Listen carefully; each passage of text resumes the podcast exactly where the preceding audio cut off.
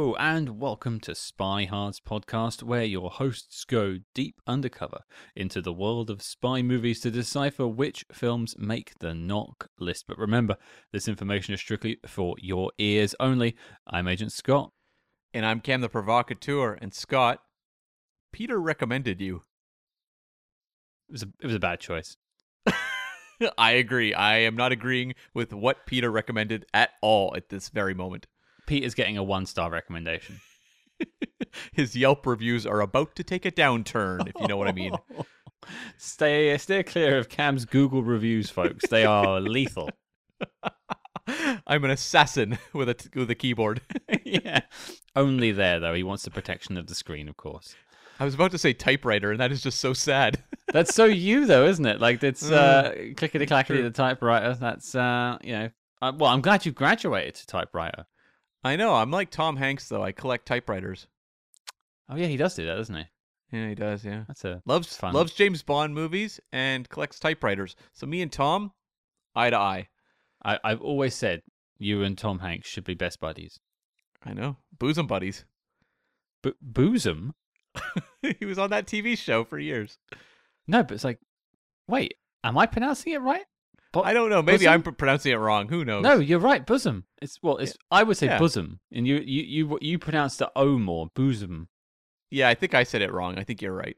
Yeah, well, that's often the case. But uh, is it bosom? Is it bosom? Let us know, folks. What uh, everyone needs a bosom for a pillow.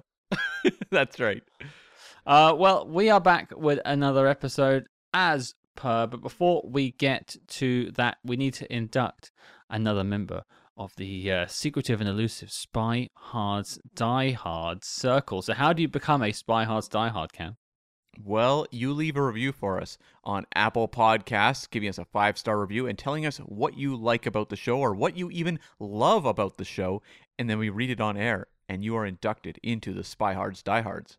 Yep, we don't edit these, folks. They are going in as you write them. And this week's five star review comes from Mr. Vinny H007.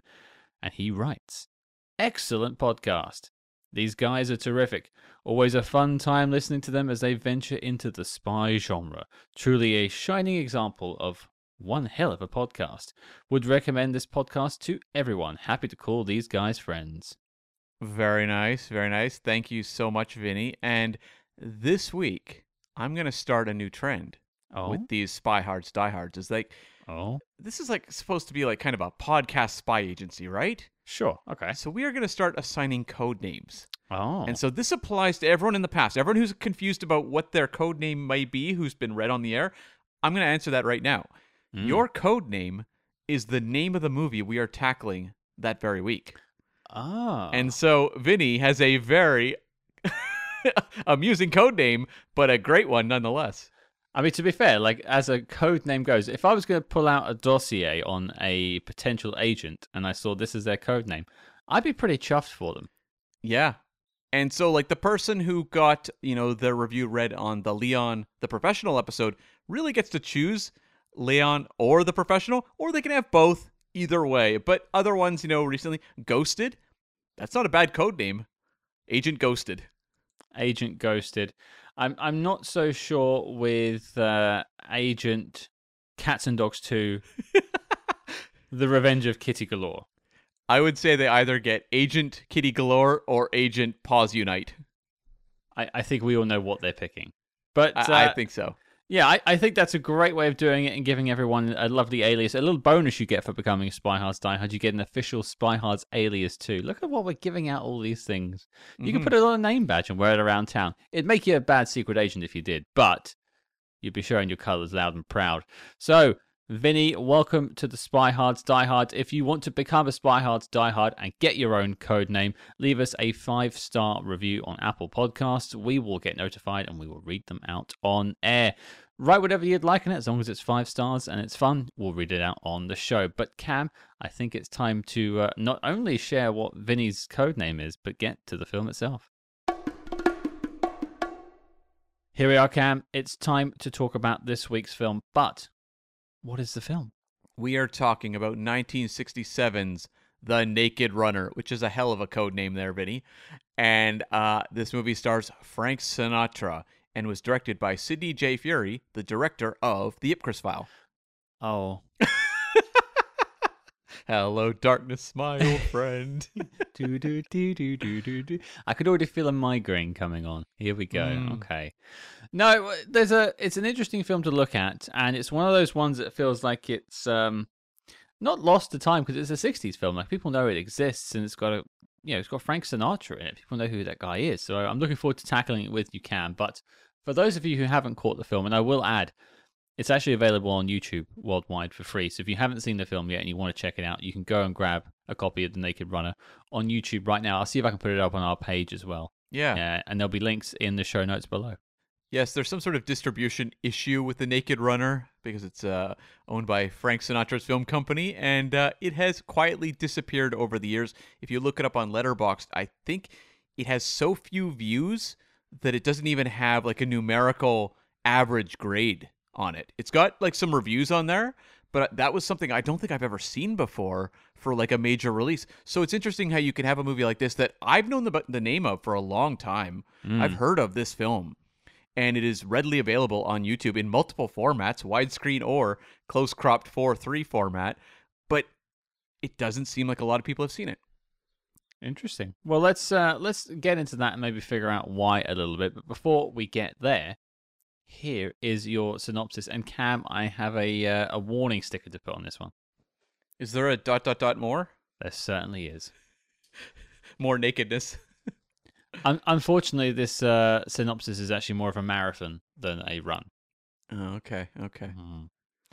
The Naked Runner. They found the key to Sam Laker. They wound it up good and tight, and then they turned him loose. Okay. That's that's that's pretty cool. I don't it's mind not that. bad. It's not bad, but it's like really like selling something with a lot of energy. Uh, yeah, uh, it's it's not certainly what the film is. I don't think there is a, a, a very tightly wound protagonist in this film, which we'll get to. But here is the rest of the synopsis. Sam Laker is an American industrialist working in Britain who has been awarded an international award for industrial design. He is planning to travel to East Germany to attend a trade show and show off his invention, taking his 10 year old son with him on holiday. Is his invention a chair? Yes. He didn't invent the chair. No, but he designed the specific chair that he won the award for. I, I just it, it used the word invention. I'm just I'm taking it to whoever wrote this uh, synopsis. Sure. I mean, but it's like if you created the La-Z-Boy, you're the Mhm. inventor of the La-Z-Boy. It doesn't mean you invented chairs. You're right, Cam. You're right. But uh, here is the rest of it. Meanwhile, a British intelligence officer who served with Laker in the Second World War decides to use the opportunity of Laker's trip and his lack of an intelligence profile to coerce dot dot dot more. Oh, him into carrying out an assassination. That's a real cheat of a dot dot dot more. But uh, yeah, I think that outlines the plot fairly well. I mean, it is at its core a very simple movie. Um, it gets complicated in the telling, but in Mhm. terms of what the specific goal of the movie is, very basic and not really akin to the Ipcress file, which I think has much more of a complex story it's trying to tell. Yeah, I, in terms of the plot, they're chalk and cheese between the two. It, it's not really a straight comparison between Ipcress File and The Naked Runner. It's more just the people who created it are the same. Yeah, yeah, and I would say like there are other elements that are very similar, but in terms of plotting, they are quite different. Yeah, and I, well, we'll probably get into charting that a little bit, but um, as we both said at the top, we it sounds like I certainly hadn't seen this film, and you hadn't come across this one either. No, it was one that I definitely come across multiple times on YouTube. I'm you know, every now and again known for I'm known for this classic cam. Uh but uh What a you know, cam thing to do. maybe at like 11 o'clock at night on a night off or something, scrolling through YouTube for older movies that are just free on, you know, to watch. oh, that cam. Yeah, yeah. I've come across many things on there that I've watched and enjoyed, including the Frank Sinatra movie Suddenly, uh, that I watched maybe like a, I don't know, less than a year ago and actually quite enjoyed. Mhm. Another assassination thriller that is actually quite similar to this movie in a lot of ways. Did it come before or after this? Before it was in the Okay. 50s. Right. Okay. Uh, and so like I had definitely seen the Naked Runner listed, and it was one where I was always like, I should watch that because I've definitely heard of this movie. But when Mm. I realized it was a spy thing, it just basically got added to our master list, and I thought, okay, I'll get to it when I get to it. And I've I've had it mentioned to us on social media before whenever I'm talking about the Ipcress file. Mm, yeah. People will bring this one up as sort of like a a comparison point or like an American version of the of the film. hmm Despite this being a mostly British production. Yes. Right. Yeah. Uh, but like I, other than that, I had nothing going into it. I'm a, I'm a big Rat Pack fan. I'll add that bit of context. So the idea of talking about a, Frank Sinatra film is quite fun from that perspective because we love a bit of Dean Martin on this show, and Dean Martin is often referencing Frank Sinatra in the Matt Helm film. So it's nice to see uh, old, uh, old Blue Eyes finally on the show. And as we are closing out 2023, I think we kind of have to say that this was kind of the Rat Pack year for Spy Hards. You know, covering so many of the Matt Helms within 2023, plus ending it, pretty close to ending it, with a Frank Sinatra uh, vehicle. You know, going forward, we'll have other entries from at least Frank Sinatra. We'll do Manchurian Candidate one day. Mhm. Um, but we'll never have as heavy a Rat Pack year, including actually Ocean's Eleven on the Patreon uh, that we did this year as well. So like, True. this kind of was a big year for that, you know, that famous gang on Spy Hards. That famous gang. What a, what a what a talking up that is. I'll put you on stage first to warm up the crowd, guys. we've got that famous gang coming out. Uh, let's let's get some noise for those those blokes. Yeah, them. yeah. Well, maybe a warm up act is uh, not in Cam's future, but let's uh, let's talk about how this runner took his clothes off. so uh, this movie was based on a 1965 novel by English writer Francis Clifford. Um, Who was a nudist?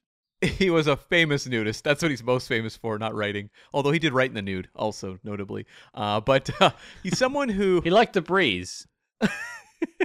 he- and you can usually breeze through his novels pretty well too. So it all connects. Um, Oh, uh, but uh, he was someone who wrote, you know, several novels, but didn't have a lot of um, a lot of his work adapted into Hollywood. There's really only three, and the other notable one was his novel Act of Mercy was adapted into the 1962 David Niven film Guns of Darkness, uh, which I've never seen and had never really heard of.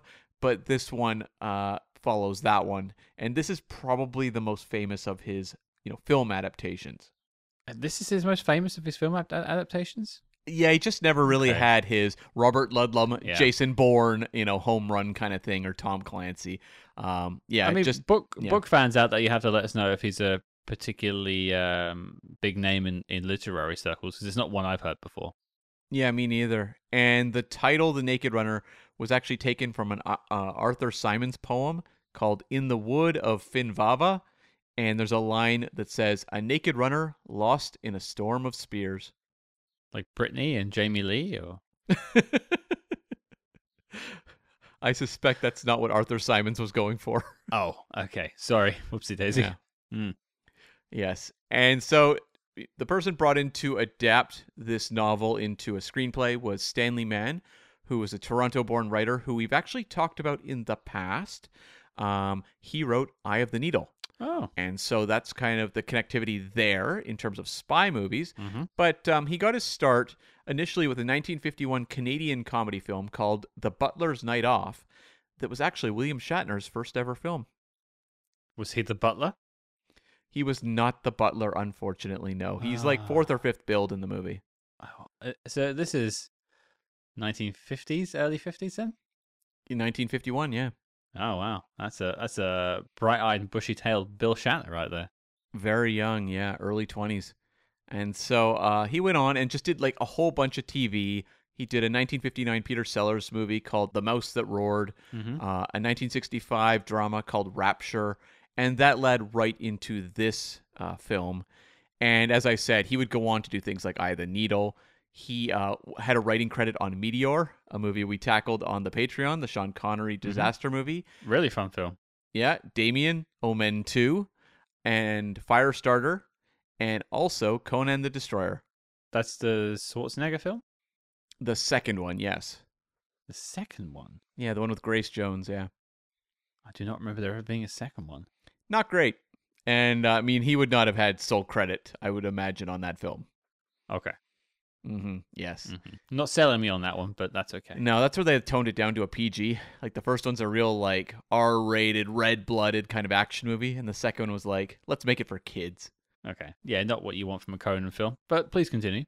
No, and so the person who was most crucial though to really getting this movie made was actor turned producer Brad Dexter, and Brad Dexter probably best known to many um, as appearing in the movie The Magnificent Seven as Harry Luck, one of the seven, and uh, he was someone who was working with Frank Sinatra in uh, in Hawaii on a movie called None But the Brave, and Frank Sinatra almost drowned. He was out in the ocean, got caught in a wave, and in severe danger. Wow. And um, Brad Dexter went and actually saved his life. And Frank Sinatra was just like, I'm indebted to you. How can I help you? He made him the executive of his film company and would do everything he could to help him out.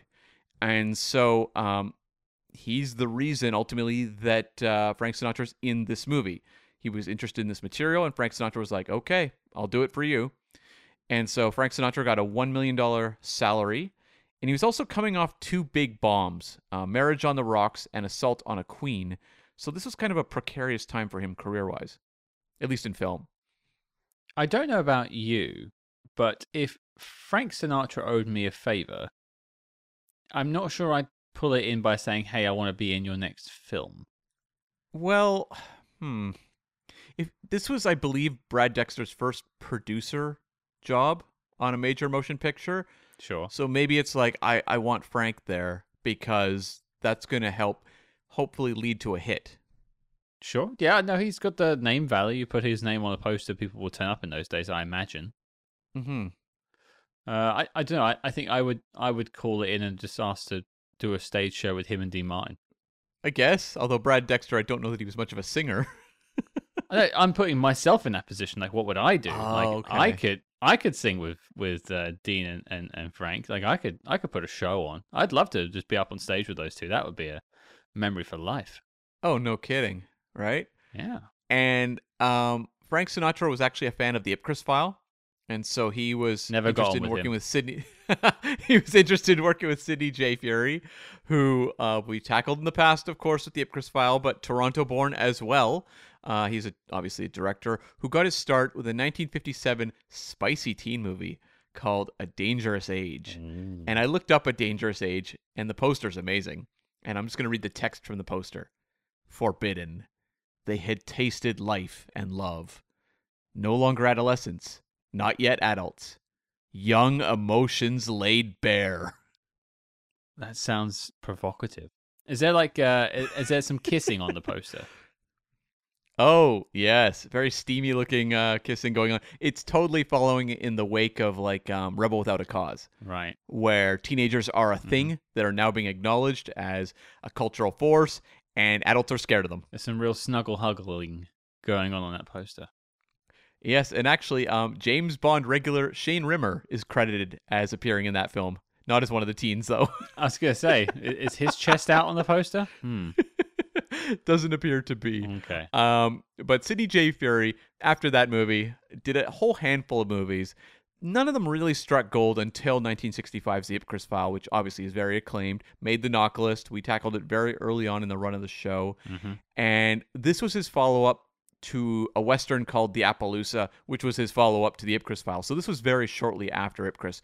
And so you basically had Ipcress in 65, this in 67.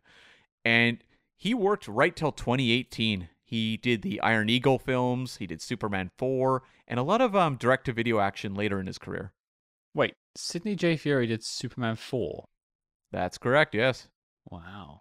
I mean, I know that was like a reclamation project with Cannon that was falling to pieces. I, I'm not sure I could blame it necessarily on him, but that film is a mess. It's so weird to look at his career because when I look at the Ipcress file and I look at this movie, Hmm. There is such a specific style going on. Yeah. And then you look later in his career and it's a lot of kind of disposable comedies and a lot of direct-to-video action movies, and then obviously stuff like the Iron Eagles, which are kind of trashy, as you said, like kind of Cannon film material.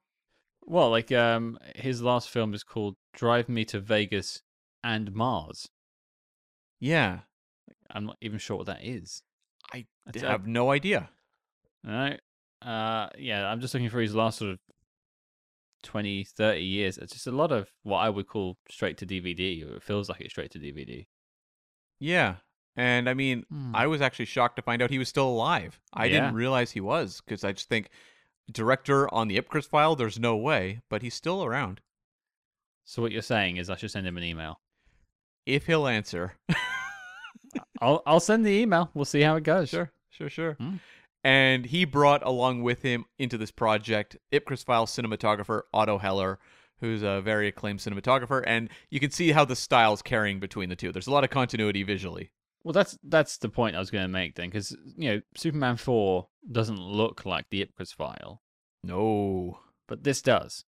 Yes. There's a there's a definite attempt to keep the style the same between those two films. Where I'm so I'm guessing that was probably more the combination of uh the cinematographer and Sidney J. Furie.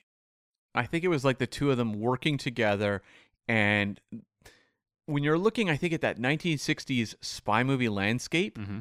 they are trying to do something different. The Ipcress file stood out for a reason. I think they're trying to put their own unique stamp on the genre in what I would imagine would be a very crowded marketplace.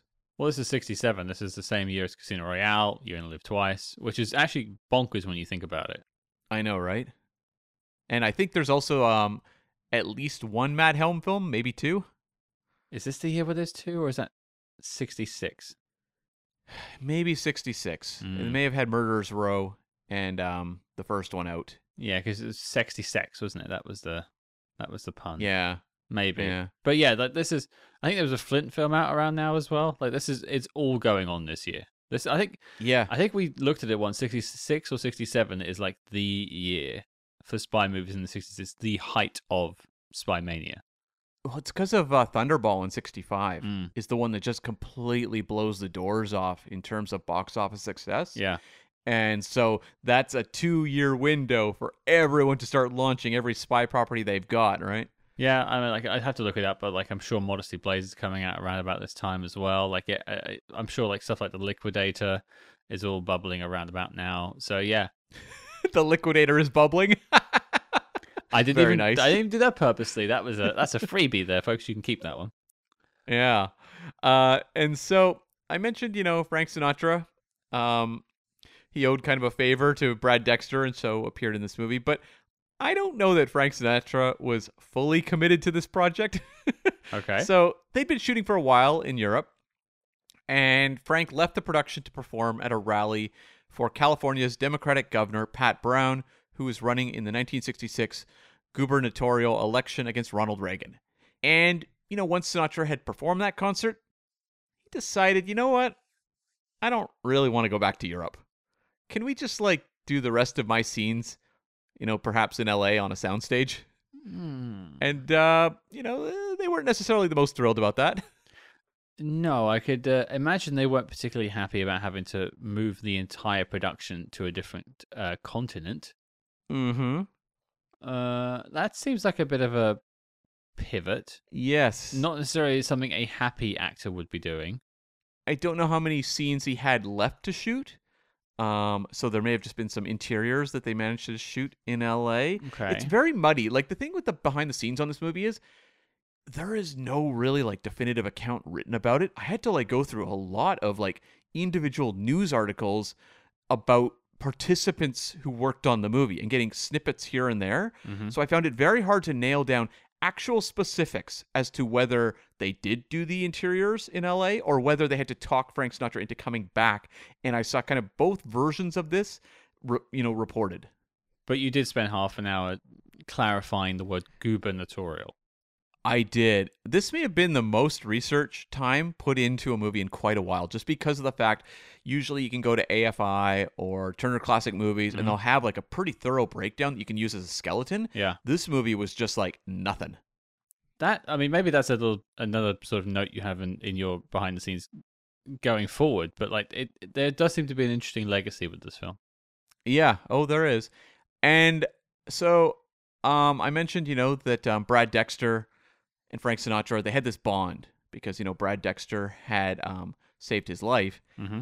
Their friendship fell apart over the course of this production. Sure. And ultimately, the thing, you know, the straw that broke the camel's back was that Frank Sinatra was engaged to Mia Farrow at the time, who was 30 years his junior. She was about 20.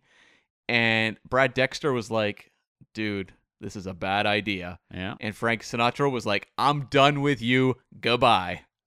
Wow. That's uh, not a lot of uh, sticking with your friends there, I guess. No, and uh, him and Mia Farrow did get married, and they were together for about two years. I wonder because Frank Sinatra has a song called "You Make Me Feel So Young." I wonder if that's where that comes from.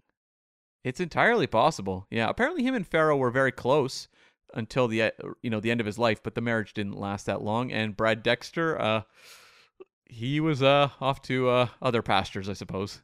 Well, he did it his way. That's right. So the movie was a modest success at the box office. I couldn't find actual numbers, but they did say it was profitable enough that it, it no one was embarrassed Sure. when this thing came out. Better than the last two if they were flops. Yeah, he had like two legit bombs, and like this one was just kind of a modest performer. Okay. And uh, the top three for the year number one was The Graduate.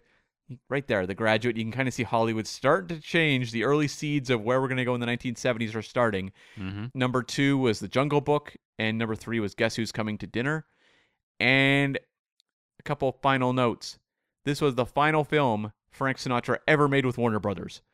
Really speaks to how good an experience he had with The Naked Runner. Well, I, I don't think you really mentioned it, but how did they solve the solution of him wanting to shoot the rest of it in L.A.? it's muddy.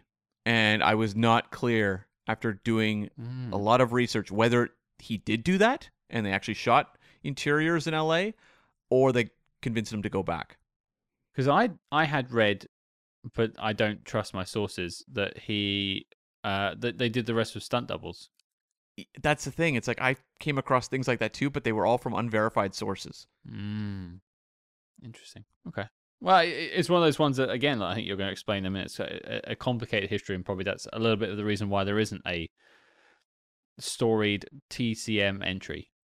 The thing is, when you read about just kind of the uh, behind the scenes on this one, it wouldn't surprise me at all if they had to do that and did shoot his stuff in LA just because it doesn't seem like the commitment level was that high and it was kind of a rocky production just for him and something that clearly if he's walking away from Warner Brothers after this movie, he wasn't happy with this entire experience. Sure, that's fair enough. Yeah. And the final note, and this is the maybe the greatest legacy that this movie has, the gun that Frank Sinatra uses, the Mauser C96, was ultimately used a handful of years later as Han Solo's blaster in Star Wars Episode 4: A New Hope. Now, I read this too, and I was convinced you were going to tell me that there was no verifiable sources on that one. It's verifiable. Yes. Wow. So the actual prop gun that was used for this became the prop gun that Harrison Ford is wielding around in the prequels, uh, in the in the original films. That is correct. Yeah. And so that marks the second Yeah. uh, spy movie prop that has had an impact on Star Wars because, of course, we had the dippy skeleton from one of our dinosaurs that is missing that stood in for a krayt dragon in A New Hope, and now we have Han Solo's blaster. What we need to find one more to complete like the trifecta. Oof. Hmm. I, We'll stumble across it naturally, I think, at some point. There'll be one more weird spy connection between that and Star Wars. But how how funny that like two of our very earliest films, Ipcress File and One of Our Dinosaurs is Missing, is uh they're sort of now tied together by this film. I know. Very strange, right? Hmm. Okay. I, I I'm never gonna look at that blaster the same way again now. I'm gonna be like, hey, that was held by the guy who sent me to sleep. well, I was looking at the gun in the movie and going like, that looks like Han Solo's blaster, and this was before even looking up the information on it. Mm-hmm. But to me, it's like I don't know. Maybe that's just a generic gun type of that era. It, it is a, an actual gun type. It's a Mauser. It is an actual gun that existed. So I was like, well, I guess they used the same type of gun. Yeah. I didn't realize that this was actually a prop that was kicking around the archives for a while, and then ultimately was recycled. Like the Ark of the Covenant. Mm, just yeah. in a big studio somewhere. Yeah. Well, I, I I find that to be utterly fascinating. It's it's that's the legacy of the film is is this gun. yeah, Really? I think so. That and maybe the legacy of just maybe like just being Sidney J. Furie's other, you know, big spy film. So he had no other spy works during his career. I don't think so off the top of my head. At least none that kind of had that like um Gravitas. like the prestige. Mm. Yeah, or just like, you know, the fact he's working with like the biggest leading men of the, of their time. Michael Caine wasn't when he hired him to do the Ipcress file, but give some time and Michael Caine is like one of the biggest stars of the era. So it's like those are kind of like the two big spy films of the at least the 60s for him. There may be something once you get to that that kind of um desert that is the 80s where he's just cranking stuff out left right and center. Maybe there's something in there, but uh yeah. These are kind of the two notable ones. No, that's that's that's fair enough, and it's it's interesting that I, I had no idea about that connection going into this, and that, that there was, I obviously people mentioned it online, but I didn't. When people had said to me this was like it's got a connection to the Ipcress file, it's kind of the same sort of thing. I I thought maybe there was nods. I wasn't prepared for just how much of this being Ipcress file two Sure, yeah. That there literally is. But let's let's get to it. I mean, you know the the British bees are buzzing. the the spy networks uh, it's, it's it's it's all getting a bit haywire. So uh, let's let's talk about the Naked Runner. I'm actually genuinely curious because you know, legendarily, one half of this show, one of the only spy movie podcasts in the whole world, doesn't like one of the greatest allegedly spy movies of all time in the Ipcress file. That's me. And then the other half of this show, Cam, loves it. Like I, I'm pretty sure that's like in your top ten of spy movies of all time. Oh, I don't know. It's so tough once you start factoring in all the Hitchcock stuff and my top tier bonds. Like Sure. I always find like top ten lists impossible, but uh, it Mm. I, I hold it in very high regard. Yeah. Sure. And then we stumble upon this film that is, for uh, all intents and purposes, it's got a lot of similarities at the very least. For a lot of other ways, it's basically like some of the same shots are in this film. Like it really is uh, aping off of itself. So I, I think I want to hear from you first, Cam, because you adore the Ipcress file. What was going into the Naked Runner like for you? Such a weird sentence. um, Did you throw your clothes off in reckless abandon and just, you know, throw yourself into the Rhine? How did you feel? did I go frolicking with the Naked Runner? Um, Mm. Scott, I thought I'd found love with the Ipcress file, and then I came across Naked Runner. Oh my god! No, I'm kidding. Uh, I did not really care for Oh, this movie very I much. I had a heart attack. I a know. I was like attack there. watching your like all the blood just drain from your face. This this movie I found incredibly frustrating. And I have a lot of good things to say about it when we talk about likes. Mhm. I think Sidney J. Furie's style is so interesting. And it is very much a case, I think, of someone who is working with not great material and perhaps a leading man that is a little checked out, but doing everything he can to make this feel visually interesting and set in a world that is just very gritty and compelling to just kind of observe. Mhm. So like in a lot of ways I appreciate what he's going for with the Naked Runner, but my biggest issue is like this is a movie about a character that has no agency whatsoever. He's basically just pulled through the course of the movie, Mhm. doesn't know what's going on at any point, and so you're just kind of like in this very passive position watching this character just kind of drag his butt from beginning to end. And I think like there's a lot of movies that kind of follow a similar pattern. You can look at one, not even a very good movie, Nick of Time with Johnny Depp from the 90s, where it's a very similar thing. A guy who is basically being um, set up to commit an assassination or else. Right. But the mm-hmm. thing is, that is a character who's thinking, like, how do I get out of this? What do I have to do to survive? He's like trying to problem solve on his feet as you're kind of intensifying the situation. I did not get any sense of that through the movie. The Frank Sinatra character seems to be half asleep. And I just found it so unbelievably frustrating that it never felt like, despite, I'm sure, at its core, wanting to be a slow burn thriller, it never felt like it was moving. Yeah, I uh, I don't think I can really fault a lot of what you said there. It's it's crazy to think about the caliber of performer you've got there because people may not know, and I haven't got a lot of foundation, but I know from other people that Frank Sinatra is a genuinely good actor. Oh yeah, you go back, you know, to like From Here to Eternity. He won an Oscar for that. Yeah. Manchurian Candidate. He's fantastic. He can be incredibly charismatic on screen. Yeah, and you know, you we mentioned the caliber of Sidney J. Furie. Uh, he's obviously got a track record that appeals to spy movie fans, Mhm. and yet it doesn't come together here. It it there feels like so many things that are missing. It's it's a bizarre experience, and almost an out of body experience watching this film. And I watched it twice in a row. It's crazy that a film that purports itself in its title to be about running has no propulsion whatsoever. Yeah. It it it is so um lackadaisical that it, it's basically horizontal.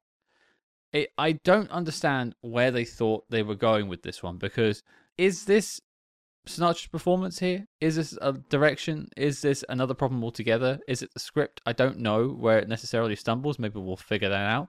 But yeah, it's it's absolutely crazy that a film exists that actually makes me appreciate the Ipcress file.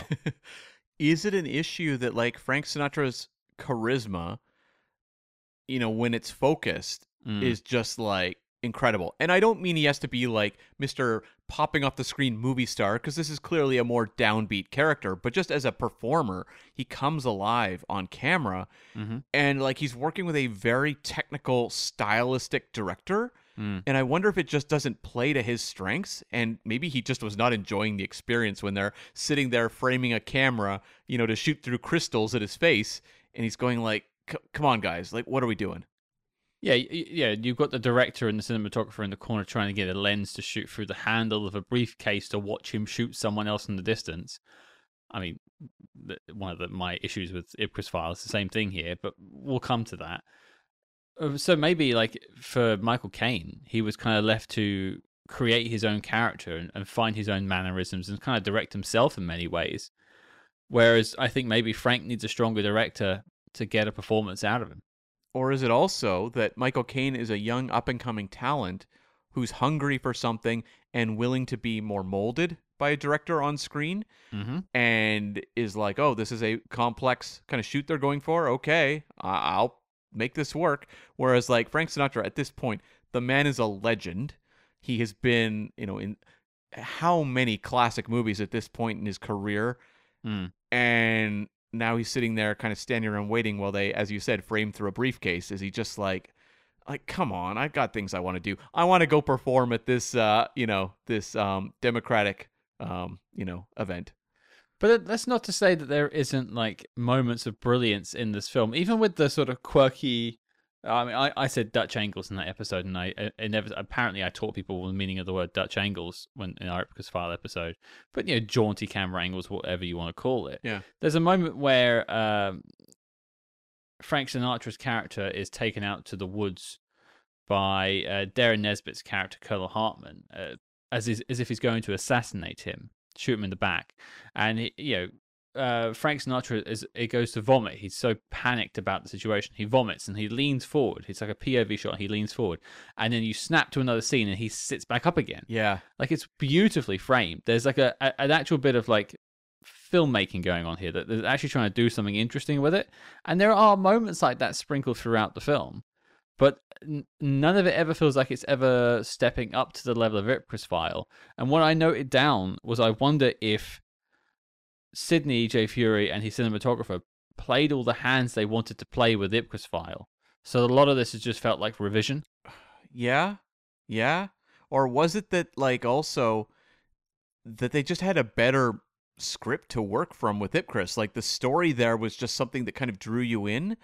Whereas this one, they set up this whole like puppet motif uh, pretty early on. Mhm. They even mention, you know, he's a marionette being controlled by strings. At a certain point, he even goes to a puppet theater, and I'm like, a little too on the nose there, Sidney J. Come on. we don't need to go quite that far. But like, if you have a lead character who is a puppet on strings Mm-hmm. and never seems to really fully realize that that's the case and try to cut the strings, that's not really a story. that's not particularly compelling. And the movie ends No. so unbelievably, Ugh. hilariously abruptly Ugh. that I was like, I mean, That's a choice. That is an all-timer choice. That ending is, I mean, it's one of my dislikes. It's so frustrating. But in my head, once I read about what was happening behind the scenes, I actually attributed that to being they didn't have Frank to shoot additional scenes. Possible, yeah. It's, I mean, it's it's so abrupt. It feels like it isn't what's in the script. It feels like it's literally like slapping the viewer in the face in the last second, saying, "All right, off you go." I mean, it's literally Frank Sinatra being like, "This was a setup." Yup. Credits. Get in the car. Okay. yeah. Oh, okay. guess it, Yep, right. everything's okay now. I guess. Mm. Uh, yeah, uh, it it is absolutely crazy, but I suppose just like for me, I, I, I made jokes about like it making me appreciate Ipcress File, and it does a little bit. This does actually make me kind of appreciate what they were doing with Ipcress File because Ipcress File is just done better. But we shouldn't necessarily be tr- just sitting here comparing the two because they are different films. Sure, they're from the same filmmaker, but they're from different screenwriters, different lead actors, different strengths, different weaknesses. So I'll take that to one side for a second. What I think the problem is for me is this film is incredibly dull. It is. It I it's hour and forty minutes, and there is a ticking clock in this film, and unfortunately, I felt that clock on my watch ticking the entire time. I was so conscious of time moving in this film, and despite having moments, like I said, of brilliance to sort of shine through, I I didn't care about the plot particularly. I didn't. I, I think Sinatra's performance didn't grab me, so I didn't particularly care what happened to him. Mhm. I cared more about his son. His son, the character was more dynamic than he was. I had an issue with the son thing though, because they established very early on he's not in any danger, and so like Sure. Yeah. if you are in the position of the Frank Sinatra character, it's better if the audience doesn't know what's going on with the kid. Sure. because then it's like, oh, like psychologically, you are now with him. We have that information. We know this kid is completely fine. Mhm. And so then you're just like watching a guy be like, well, I guess my son is dead. Mm. So I better get revenge. But we're going like, well, no, we know what's going on. The kid's fine. And so it's just like, it's frustrating watching a character who doesn't have the information the audience does just kind of trudge through a movie. That that is frustrating. And one film I noted down in is a comparison point. I know um we're not comparing it. Well, I want to try and not compare it to the Ipcress File too much. But in terms of what they're going for with the plot, is Alan J. Pakula's uh, The Parallax View. Yeah. Because you've got uh, you've got a lead who's a, a far away from everything else, and he's been brought in, and he's trying to take a something down, and he is sort of investigating. But the one thing that that film does well is it you know Alan J. Packett uh, is it um who's the lead in that film? I'm forgetting the name. Oh, Warren Beatty? Warren Beatty, thank you. He he's his character's investigation is throwing spanners in the works of the Parallax company. Mm. So there is he's actually making a contribution to the story. He is changing dynamics and the flow of where it's going. Whereas Frank Sinatra's character here of uh, uh, I keep thinking his name is Derek Sam Laker is as passive as it goes. He is literally just at the behest of everyone else in this film. And he is meant to be your superhero. He's framed as like this great guy at the beginning of the film. He wins an award for his chair design work. Like a guy you want to be around. And he loves nudists as well, apparently, you know, because that never comes up again. Or why he runs. He doesn't really run either. But yeah, I, I just found it incredibly dull. And I, I think like that's one of the biggest sins a film can have is being dull. I'll take stupid and like badly acted any day over dull. it's frustrating too because I think of Manchurian Candidate, which we haven't covered yet on the show. Mhm. But like you know, that movie's about brainwashing people to become assassins, Mhm. and you know, you have like the Laurence Harvey character in that movie who had gone through that brainwashing, but he's someone who recognizes something's wrong, and there's like an internal struggle to that character over the course of the movie, Right. and like that's interesting. There's no sense of that with the Frank Sinatra character. Like, yes, he's unhappy to be there, Mm-hmm. but he never really knows what's going on at all like through the entire course of the movie he's not even like making an effort to connect puzzle pieces he's just kind of like being led from one situation to another and there's not even that moment of like a character that's having like a nervous breakdown i like the way he played the scene where he got the information that his son you know was quote unquote dead Mm. and like just the way he has his head down kind of in the foreground of the shot like you could feel kind of the weight of that Mhm. like you could see that frank sinatra was like okay i need to play this moment seriously but it's not like the emotional journey of this character has any sort of like I feel like it ever really communicates to the audience through the rest of the journey. It's like individual moments, whether it is him, you know, throwing up in the woods. Like I felt that. There'd Yeah. be sporadic moments where I'd go like, okay, he really nailed that moment. But as an emotional journey for a hundred and uh, what is it, like a hundred minutes basically? Yep. It just felt like very blah. Which, as you said, like that's so frustrating to have to sit through, especially when the character journey is already kind of compromised by the storytelling. hmm That to also not have a performance you can connect to fully, that's really rough. Or like other things to look out for, like a great action sequence or something like that. Something you can like grab onto and be like, at least we have this. I I just couldn't find anything like that particularly. But let's talk about the things that we did like, and that there are some. I have a couple. I think you had a few more. So why don't I Mhm. throw to you first, Cam? What's something you really liked about the Naked Runner? There were two performances in this movie I thought were fantastic. I know where you're going. Yeah, and they are Peter Vaughan as Martin Slattery, Mhm. who is the British agent that basically sets up Frank Sinatra's character. Yep. There are so many scenes of him just like staring almost into the camera hmm that are so unsettling. And this felt to me very Ipcress. Like the world this character lives in felt like something pretty closely attached to like what Michael Caine's world was in the Ipcress file. And honestly, he was so much more interesting to follow Mhm. as he was like creating these machinations to, you know, basically propel um, Frank Sinatra forward that I was like, just give me that movie. Like, give me a movie about the inner workings of this guy and how he operates in his day to day because I thought this performance was just masterful and it will stick with me.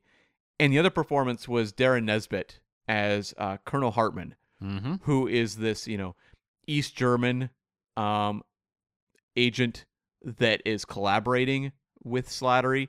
And he has that kind of like almost like Bond henchman like look. He's, you know, kind of the tall, blonde, good looking guy, but so intimidating. And you had that scene, as you mentioned earlier, where he's going to execute Frank Sinatra in the woods, like incredibly effective there. But there's also like a very dark humor to him. hmm There's a bit where um, Frank Sinatra brings up like uh, World War II, and he's like, "Oh, you know, I wasn't able to join the SS. I didn't have that good fortune. I was too young." And it's this very like dark little bit of humor, but that kind of like continues with that character. There's always this kind of like sense of like we know this guy is bad news, but we can't help but be completely like drawn in by him. Well, there's a spark to him. There's almost a twinkle in Derren Nesbitt's eye Yeah. the whole time. Like you, you you're almost drawn to watching him, and I think Peter Vaughan is is the same. He that uh, the character of Martin Slattery. If you told me he worked for for Major Dolby or Colonel Ross, I would completely buy it. If there was a, a file on a desk that said Ipcress on it, like I would. That feels like that's the exact same universe, and that feels like, uh, and and that has texture, that has a richness to it that feels like a real event a real person that has existed, and that was how espionage was being conducted in the 1960s. Everything about that felt genuine, and also quite relatable. Like I, I, I mean, I'm not saying I often manipulate you into assassinating people, Cam, but I would know how to do it. Sure, yeah. And everything about the world that Slattery, you know, lives in feels mm-hmm. so like gritty and grounded and real. Yeah, Like it feels like a character that exists in a world that is interesting. And it has that's like to me the closest connectivity with the Ipcress file, other than shot choices. Yeah. Is that like that world feels very similar to like when you watch the Ipcress file and you have Michael Caine going and observing people early in that movie. It's like a trashy looking apartment. It's Mhm. not glamorous. It is kind of the reality of the spy world as depicted through, you know, Sidney J. Furie's lens. And that's the world that uh, Slattery lives in. And I just kept thinking, like, give me a movie about Slattery. Give me a movie about Colonel Hartman. These are interesting characters who have a point of view and a story that seems like it would be compelling to follow, as opposed to the chair salesman who's just really unhappy.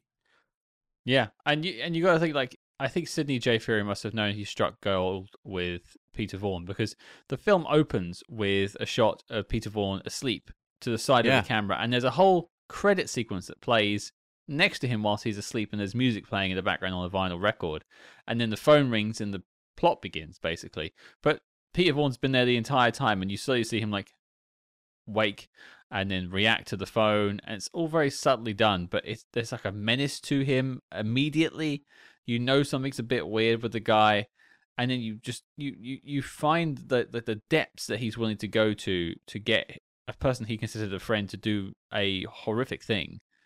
Uh, I, I, again, it's just it's a wonderful character to see on screen, and, and a lot of people might not know the name Peter Vaughan. It might not jump out to you, but fans of the Game of Thrones TV show would know him as uh, Maester Aemon from the Night's Watch. That's his sort of most recent uh, performance before he passed away in 2016.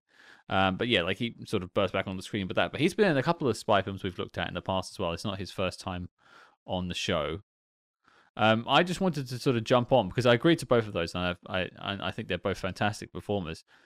I think uh, another character who pops up in this, another actor I should say that pops up in this, and I think we actually mentioned the film already, and that's Edward Fox. Yeah, it's a smaller role, but the charisma of Edward Fox shows through in this film. Like when he's pretending to be from like the embassy and he picks up uh, Frank Sinatra from the the police station, I guess that's what it is. Like he's just got a twinkle in his eye, and you kind of want to see a bit more of him. You can see the seeds planted for what he would do with like Day of the Jackal. Yeah, like this is clearly a guy. If you were just to watch this movie, you go, that guy could make Day of the Jackal work. He mm-hmm. has all the necessary ingredients we're looking for.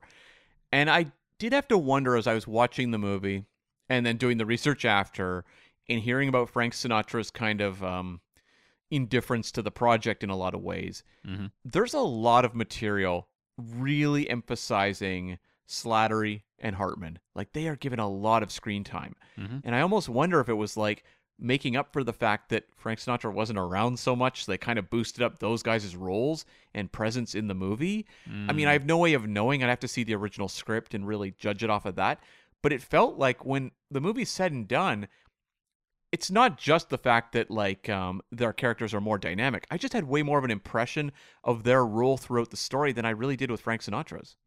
Well, that's because they had agency. They they actually were able to chart the course of the story. Whereas Frank uh, Frank Sinatra is just, I mean, he's the audience sort of cipher. You could pretend to be him for the film, but I think a lot of people watching that thinking that they would be in Frank Sinatra's shoes, instead of being like, "Oh yeah, that's what I'd do," you sitting there and going, "Oh no, I would do it differently," and that's not what you want. Like if you're watching James Bond, for instance, you he, you know he's he's sat having dinner with Doctor No, and then you want him to punch the guy in the face, and that's kind of what he does. Like he fights back. Whereas uh, in this film, if Frank Sinatra was out to dinner with Doctor No, he'd probably just sit there and eat the meal.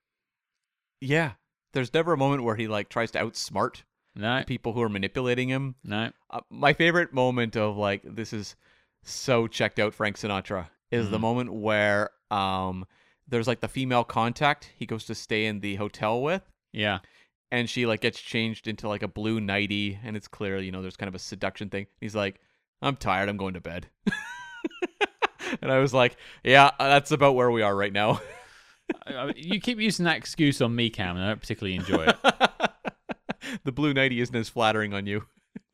I even dressed up with the little choker like Tatiana, but it's just not an interest to you. No, no, no. There's no love in this journey from Russia. Uh, my mouth's not big enough, clearly. Yeah. Um, but yeah, that, that it's it's a real it's a real shame with with Frank. But I agree in terms of those actors. I think they're all tremendous.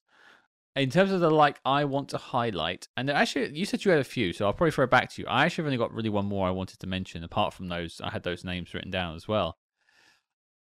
Is I love the premise of this film. I think the delivery is poor, but I think the premise is great. I think the script is probably poor too. It's probably based. The book is probably what's the best bit here. I would imagine. I haven't read it, but you can guys let us know if you've read the original book. Do you think it's better? Um, but yeah, like this this whole like this side of manipulation that happens in the world of spies, sort of this amorality of it all, this you know leaving people out in the cold. It the reality of spy work really. It's not the glossy Hollywood veneer that we show in things like Bond and Mission Impossible, that sort of stuff like that. This is actually really what happens. People get burnt a lot of the time. I also wonder too, like this was four years after the JFK assassination, mm. and there was all like the theories around Lee Harvey Oswald, whether he was like a patsy for that assassination. And I don't know if those conspiracy theories or that kind of like, you know, that kind of exploration as to what his role was had had really kicked into gear Mm. at this point. But I know that like there was an appeal to kind of examining kind of the patsy, the guy who was set up for an assassination, Sure. and it feels very like kind of like timely to tackle that kind of story. I just don't think they did it well. I kept being reminded watching this of it's a spy movie we watched. We have not covered on the show, but we both watched it for an interview, and it was I'm going to keep it a little vague because I don't want to give away our thoughts on it to people, but it was a Kirk Douglas movie from the 70s, I think. And um Oh yeah. I just kept thinking about that movie when I was watching this, when I was comparing kind of the Wow. energy level and how engaged I was with the material Yeah. because it really felt like those movies were just very shaggy and kind of like, ugh, this is very uh, uh like this does not have it. It's it's like they've got the star there, and that's what they're hoping on. But other than that, there's no like he has no. Yeah, Kirk Douglas makes no effort in that film. yeah. Uh, yeah, that's a great parallel because they they both have like no pace to them, and both of their leads feel like they're just dragging their heels.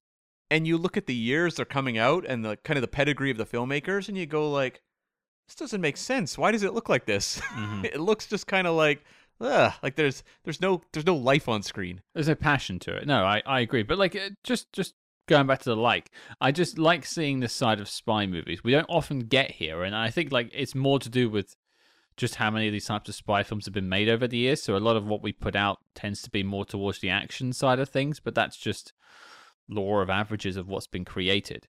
So it's nice to have something that actually deals with the darker sides of spy work, and I think that side of the story is really fascinating. That's why, you know, ultimately, I think that there is a really great premise here. It just isn't dug. It is isn't fleshed out properly. And again, there's a lot of faults that we'll get to. But yeah, I um I I love what this film was trying to do. And there are bursts of direction I think that are impressive. You know, I like a lot of the shot choices. I like a lot of the unconventional framing, things that make me go like I'm watching kind of a boring scene, but it's shot in an interesting way. Sure. Like the interrogation, for example, where you're just like staring up at both the, you know, both um Hartman and Laker during a conversation. Like things like that kind of kept me engaged, hmm but the material was li- really leaving them out to dry. It was entirely visual imagination. But there was one sequence I thought was actually quite effective, which was that assassination. Which, when we actually get to it, there is a, like a, a tense a tenseness to it that I was like, oh, like this is actually kind of effective. Way they're setting it up very methodically. It's almost like a procedural moment of setting Sure. up an assassination. It's not played as like super over the top Hollywood action kind of stuff Yeah. it's kind of like a down and dirty things go wrong he's got to improvise that was the kind of moment where i'm like more of this please like where was this kind of energy the rest of the film Well, I think the concept was they wanted to get that the assassin back. Like, that that's what he did during World War II. Was he was a sniper? Yeah. They, they wanted to get that cold-hearted energy back, and so they twisted him to the point where he gave up and became that sort of, or the blunt instrument, if we're going to use that analogy. So it was nice to see him actually finally become that, but you almost kind of want to have seen it earlier yeah like him having to forcibly do it somehow, like having to beat someone up or something, like uh, channel that energy somehow. But yeah, that that moment is is great, and like he, he improvises. I was trying to figure out what he was doing with those bricks. I'm not a gun guy, so I don't really understand that. If anyone has watched the film and has listened to this, drop me a message, drop us an email, spyhardspod at gmail.com, what was going on with that, because I'm not too sure. yeah i didn't really understand the brick thing either No, I'm guessing it's to do with distances, and and like and measuring the amount of time it takes to get. Like I can I can judge someone's speed by how long it takes them to go from one brick to the other. yeah as opposed to just like a straight line where you can't gauge something visually yeah, Yeah, that makes sense That, that's that's where I my head took it, but like I I don't I don't work with guns. I don't know. Yeah. We interrupt this program to bring you a special report. Attention, spy hards, diehards. Independent podcasting, much like the spy game, requires considerable resources, whether it's research, equipment, hosting, or of course constructing a hidden moon base. We're putting out the call for your support. That's right, the Spy Hards Patreon is the home to our ever growing lineup of Agents in the Field episodes where we decode non spy films from your favorite spy actors, and The Debrief, where we activate our billion dollar brains and predict how the spy movie news of today will shape tomorrow. Cam, what have we got in our crosshairs this month? Ho ho ho! It's time for some Christmas content on the Spy Hards Patreon, and this week we are going to review the 1971 police thriller The French Connection, directed by William Friedkin. After all, who's more jolly than Gene Hackman? So accept your mission and hop in the Helmmobile today at patreon.com slash spyhard. But before Spectre agents intercept this broadcast, let's get back to the spy jinx. Okay, Cam, we've, we've laid some of them out already, but um, let's talk about dislikes, things that didn't work for us with The Naked Runner. Do you want to take us away? Um, the plot gets so convoluted in this Oof. movie Yeah. that I literally was struggling to even understand what was going on. Mhm. When you had scenes, for example, where um, Slattery is setting it up. So, as I mentioned that scene earlier, where the blonde contact lady tries to seduce Frank Sinatra, and he goes to you know bed. Mhm. The way they like set it up so that when he goes back there, she's gonna call the police on him and get him arrested. I'm like, okay, why are we doing this? Like, it just felt like they were constantly trying to come up with reasons to keep his character off balance, but I didn't even understand at a certain point a lot of the machinations they were doing. Uh, There's several moments like that. One that precedes that is the hotel itself. There's this whole to and fro in the background of like we have to have this room for some reason. Room 507. It has to be room 507. I don't know if it's ever explained why it has to be 507. Maybe that's the one they've wiretapped. Uh, or was it like from a vantage point situation? But he's not shooting from there. I know. Yeah, I, I, maybe that was like something that was in the book and it was put into the script, but the context was never put into the script, so it's just sort of lost to the viewer and to us analyzing it. But yeah, there's a lot of moments like that where you just sort of scratch your head. There's a, you know, at one point, uh, right at the assassination, they say, "Oh, there's two cars coming," and then I don't. Why was there two cars? Uh, I'm not sure about that. Also, who was like chasing after Hartman trying to kill him? No idea. I, that scene had me so confused. Yeah, now you think, now you mention it, I have no clue why that even happened. And these are these are moments because going back to that old Alfred Hitchcock icebox sort of theory, that's meant to be when you get home after watching a film and you stop and go, "Wait, why did that happen?" This was happening to me during the viewing of the film. I was sitting there questioning decisions, and that shouldn't be happening. Yeah. Uh, there was a lot of moments like that where I would sit there and go like, okay, hold on. Like, I know I did not fall asleep and just wake up, but like I feel like we almost like skipped over a scene or something like that. It Mhm. just was not connected well, and I don't think it should be like, well, of course you don't understand. The only person that would truly understand would be the Slattery character because he's the mastermind. But no, that's not acceptable. Like you have to have some sort of like blueprint so that we can understand where he's taking our character. If their whole goal was to have us as disoriented as Frank Sinatra, congratulations, I guess. But mm-hmm. I looked about as happy by the end as Frank Sinatra did through most of this movie. Yeah, like I, I for instance, when there was this talk about getting the gun off of him at the airport going back to Leipzig, Yeah. I have no idea why they wanted to get the gun off him if the objective was for him to use the gun. Okay, I think here was my initial thought. Okay. Maybe I'm wrong. Uh, the movie doesn't really answer this question. Was that his purpose was to smuggle the gun, and that there was supposed to be a handoff, and Edward Fox was going to be the one that actually committed the murder?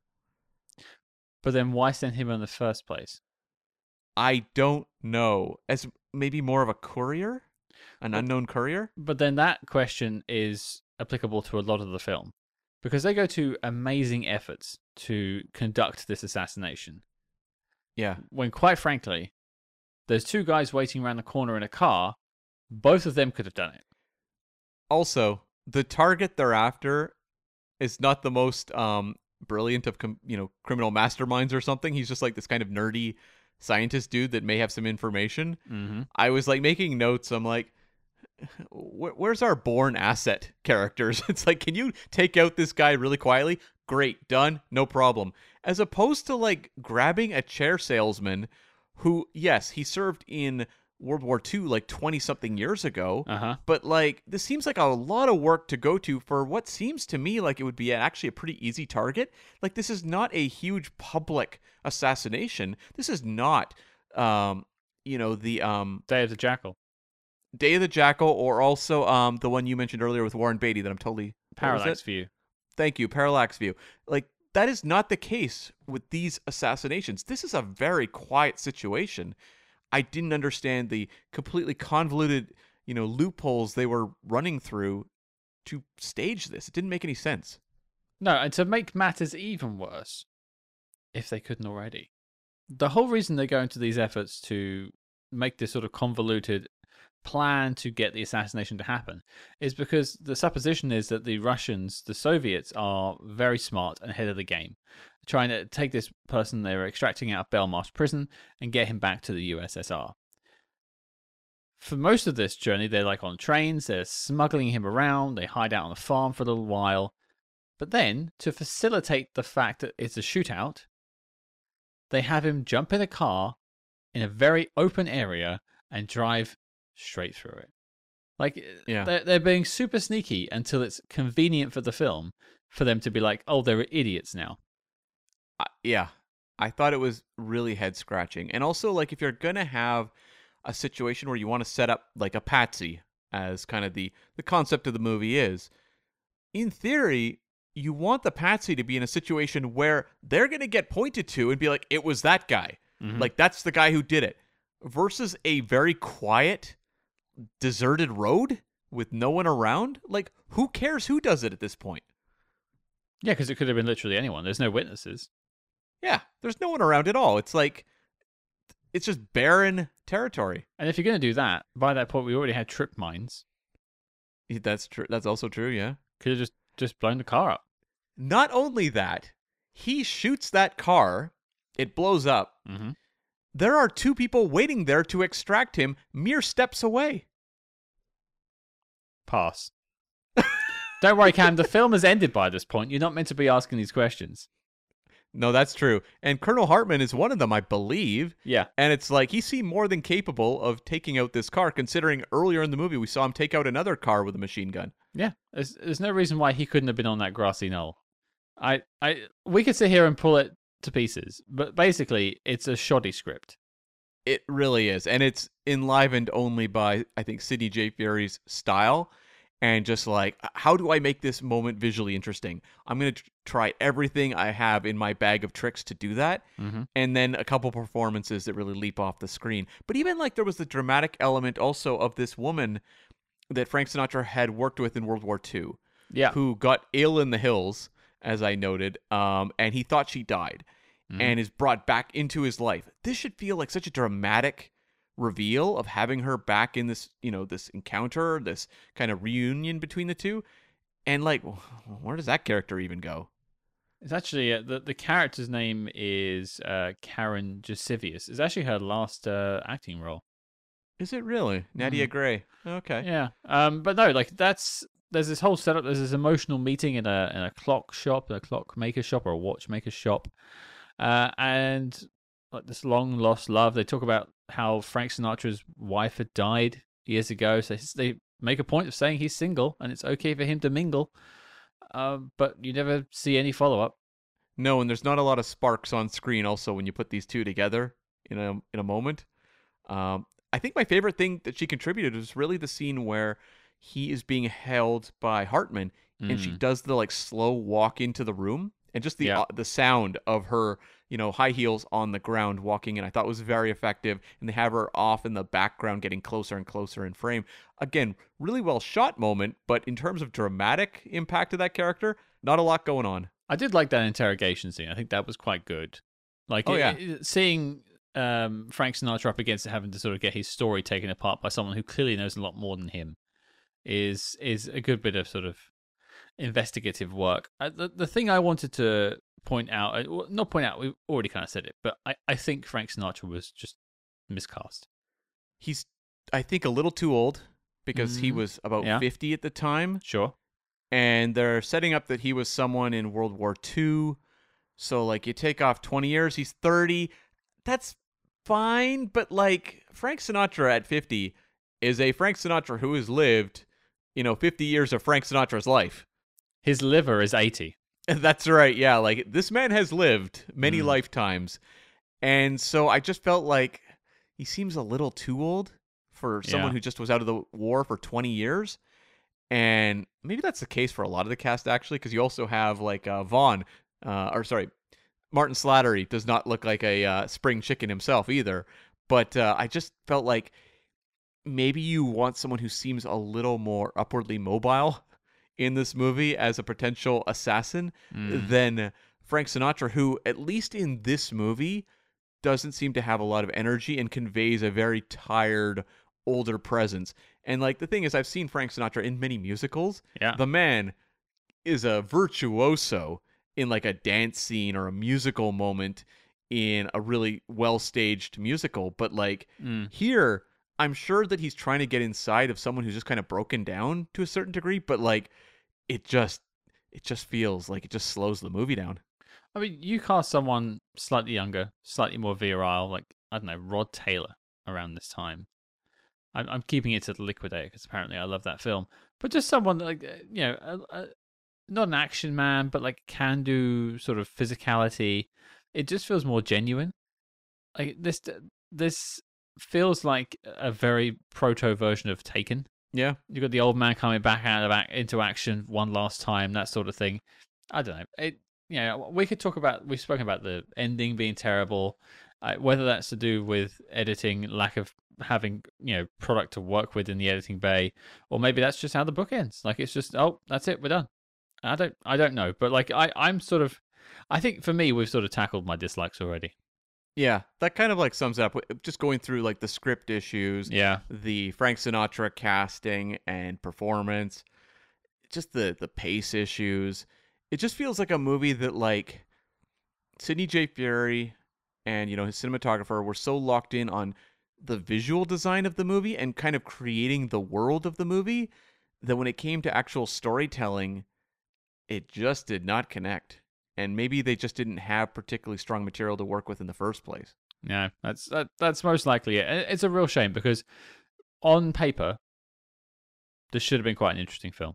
Yeah, on paper, this should be like a no brainer. When I look at a movie like Suddenly, the one I mentioned earlier with Frank mm-hmm. Sinatra, it's kind of like the B movie version of this. Like, this is a, I think, like an A level movie that just falls apart. Yeah, But like production wise, it's pretty top tier. Whereas like Suddenly was a little more of a B movie, but it had so much more tension. It was also about setting up someone to commit an assassination they didn't want to commit. Mhm. And, you know, it's just kind of like a down and dirty, single location almost movie. It's like set in a house. And I just remember enjoying that movie so much more. I I completely buy it. I um, it, this just feels like a misfire. It's a really unfortunate one when you just you know what ingredients they used. That's that's it really. Um, but before we get to the NOC list, I've got to ask about any final notes. Can we have anything for us? I had a big one actually. Oh, which is a Sidney J. Furie trademark in this movie when it comes to his spy films. And look, there's a ton in here. We're framing shots with like red chairs between the actors. Like there's all sorts of crazy stuff visually going on. mm-hmm. But there is a moment that made me smile really wide, which is there is a like pass off with like important intel of two guys standing in a field watching a marching band. And I was immediately transported back to Major Dalby just loving it up at a uh, you know marching band performance in a park. I knew you were going to mention that marching band. One of my questions at the end was going to be, what is it with spies meeting at weird concerts? Right? That seems to be a thing. It's a Sidney J. Furieism, I think. I think so too. And another thing I actually enjoyed about the movie, it's Mhm. a very small performance, but there's an actor who plays basically a Peter Lorre type Yeah. who shows up, and he's the one that uh, talks to Frank Sinatra about the son being kidnapped. And he says it in this very just like, it's almost like this very like mild mannered voice. It's not particularly threatening, but because it's so mild mannered, it becomes threatening. That's the Peter Lorre special right there, isn't it? Like he has that voice. It's just like unnerving. Yeah. Yeah. Um, two things I want to bring up towards the end. One's more of a note, and then more of a question afterwards. Was nice to see a little bit of Copenhagen. Um, I'm not sure if they actually shot in Tivoli Gardens. It looked like they did I think they did. Yeah. because I've been there, and Tivoli is lovely. So it was nice to actually see that because we recently spoke about Matt Helm going to Copenhagen, and he never once was went there. And I like that this movie had sort of an unglamorous glamour to it. Mhm. It went to famous locations, but it did not try to make them look like a Bond movie. It kind of captured that working class aesthetic that Sidney J. Furie seems to like. No, but you did, um, and this is a real deep cut here, but a little bit of a Bond connection for everyone. Uh, you see uh, Frank Sinatra's house at the start of the film. He's living in like a high-rise apartment that looks over the River Thames. Yeah. Um, and I was looking at him in that apartment. It's like I've seen it before. Where have I seen that apartment before? And, and it's a pretty famous building. And you, you and I have actually walked next to it in our little London travels. Funnily enough, we didn't know we were doing the uh, Naked Runner tour of London. But, uh, Luckily, we didn't wear clothes that day, so at least we were dressed. That's right. Who Hmm. knew, right? We chose wisely. I couldn't figure out why for a little while, and then it struck me. Have you ever seen the TV show Secret Diary of a Call Girl? Uh, no, I haven't. Okay, it's based on a book, uh, I think a series of books with uh, Billie Piper. But on a couple of episodes, Colin Salmon stops by as a Oh. high-ranking MP in uh, British Parliament, and he is living in the exact same room, that same house. They shot it in the same place, and I was like, "Huh, Oh, that's interesting. why did my memory remember that?" But like, I, I went and found a shot and put it next to each other, and that's uh, yeah, bang on. Oh, wow. What an odd connection between the secret life of a call girl and the naked runner. Yeah, well, a lot of naked activities there, I suppose. Ooh, Well, fair enough. a lot of stuff uh, a lot of stuff being very very breezy Um, another note I had was at one point Frank Sinatra meets with that blonde contact, mm-hmm. and she sees him and says, "Your picture didn't do you justice." And I was like, "How bad was that photo?" i wish old blue eyes would go back. Oh god. Yeah, I was like, "Oh my god!" Like, i really don't like the way you look tonight. Yeah, wow, i wish you should i wish you were a stranger in the night. Yeah. please don't come fly with me. You make me feel so old. Love's not been good to me i'm out i'm done i could keep going Okay. Um, I, I did it my way. Uh, the last note I've got is more of a question, and we've recently seen some interesting uh, vocations for our spies and assassins in their real life. Recently, we had uh, Dr. Jonathan Hemlock, uh, who is an art appraiser and teacher turned assassin in uh, Mm. the Eiger Sanction, but is chair designer turned assassin officially our weirdest so far. It kind of is, yeah. Like this one did jump out to me as very strange. So I think that one may um and it's funny because there's a movie on our list to cover in the future called The Chairman and uh it's not this movie. Oh yeah, oh yeah, he should be the chairman, shouldn't he? He should be. He should, yeah, yeah. Well, Cam, the time has finally come. Let's dance the Chattanooga Choo Choo and talk about the Naked Runner. Is it making the NOC list? And the blank look on your face says to me you don't remember that line from the film. no, I do remember the line actually. You just no Um, sold me there. Thanks, thanks everyone. yeah, yeah. Uh no. Uh, didn't we talk about the Chattanooga Choo Choo when we did um the Great Locomotive Chase as well? I mean, it, it's it's a dance from wartime, but I think the Great Locomotive Chase is Civil War, so that's pre World Wars. I feel like that one actually had a Chattanooga Choo Choo though. To the Google Mobile. I think, uh, Cam. So I've I've googled and I've come back, and I think what I can say is Chattanooga was a place that was mentioned in the Great Locomotive Chase. Okay, fair enough. The song, the Chattanooga Choo Choo, and dance, and the film uh, are all from 1941. So it's a World War II thing, basically. That's uh, what the, this film inferred. So uh, Okay. Slight diversion there, folks, but uh, I hope you enjoyed uh, the Chattanooga Choo Choo. I actually don't know what it is. Right. I kind of want to see what the dance is. Is it like the Cha Cha Slide? I have no idea what that is either. Like, you don't know what the Cha Cha Slide is? no, no. I'm old, but I'm not that old, I guess. Okay, apparently, apparently. But okay, so the Naked Runner. What do you think? No, this isn't making the NOC list. Um, I, I wanted to like love this movie when I saw Sidney J. Furie directed it, Mm-hmm. And I've liked Frank Sinatra and a lot of other things, but oh boy, this one's just it's so frustrating. This is one of the most frustrating movies I've watched for this podcast in quite some time. It it wasn't so much. It was quite frustrating for me too.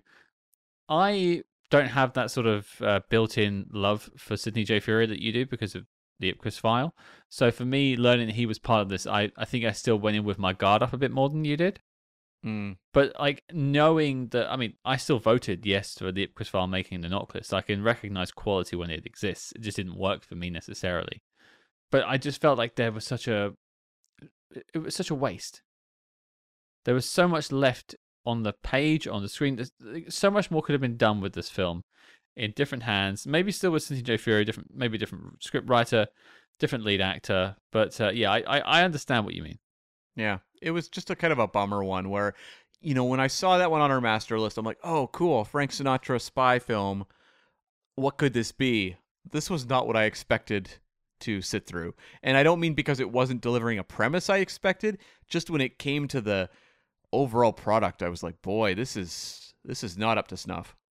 Okay, so that's one no from Cam. I still get a vote, of course, but I think it's pretty simple. It's a no from me too.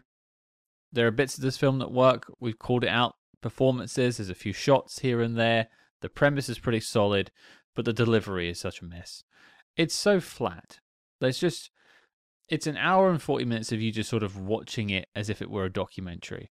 You don't really get invested with the characters. You honestly don't care what happens if the assassination helps or not, uh, happens or not by the end. And you know that the kid's alive, as Cam pointed out, so there's no tension from that either. And so you're just left with this sort of shrug of an ending that's a ripcord basically out of nowhere anyway, and then you cut to credits. It's just a, a crazy set of choices that led to this point. And in another world, another parallel universe, this could have been, I think, quite a good film. Yeah. Yeah, who knows, right? Like alternate universe, sure, and maybe in that world, uh, the Naked Runner is available to watch for people. Yeah, don't, well, don't worry, folks. It's on YouTube, but yeah, it's a no from me as well. And as such, The Naked Runner is not making the NOC list. The dossier on the film is complete and filed as classified. Now, Cam, before I hit you with the usual question, I do have a special announcement because later this week we have an extra special Spy Master interview coming your way for all of you 60s Spy TV fans out there. Joining us on Friday this week is none other than Agent 99 herself, Miss Barbara Feldon. She's on to talk to us about her new book. Getting Smarter, a memoir, along with some wonderful memories of working on Get Smart, plus uh, some stories of Dean Martin and the man from Uncle. Plenty to enjoy coming to the podcast feed this Friday. But Cam, over to you. What are we talking about next week? Christmas is basically around the corner at the time of recording this. And so every year we celebrate with a Christmas movie. And so in the past, we talked about On Her Majesty's Secret Service, we talked about The Package.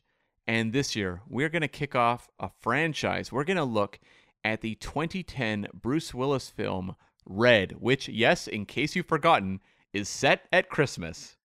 Yeah, and of course, we also tackled The Long Kiss Goodnight a few years ago as well. So we're keeping that tradition going, a festive tradition here on Spy Hard. So looking at some festive, is it festbinage? Ooh, I like that. Yeah, let's stick with that.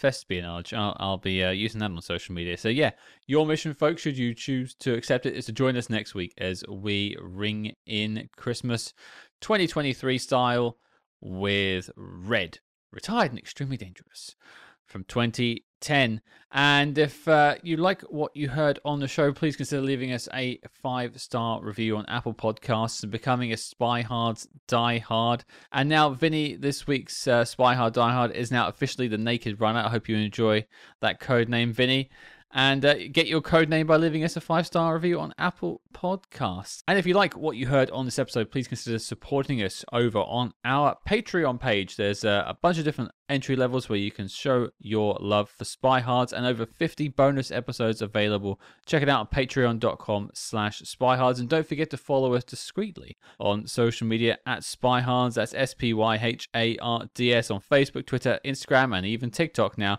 But until next week, folks, Laker has left Chromadeca.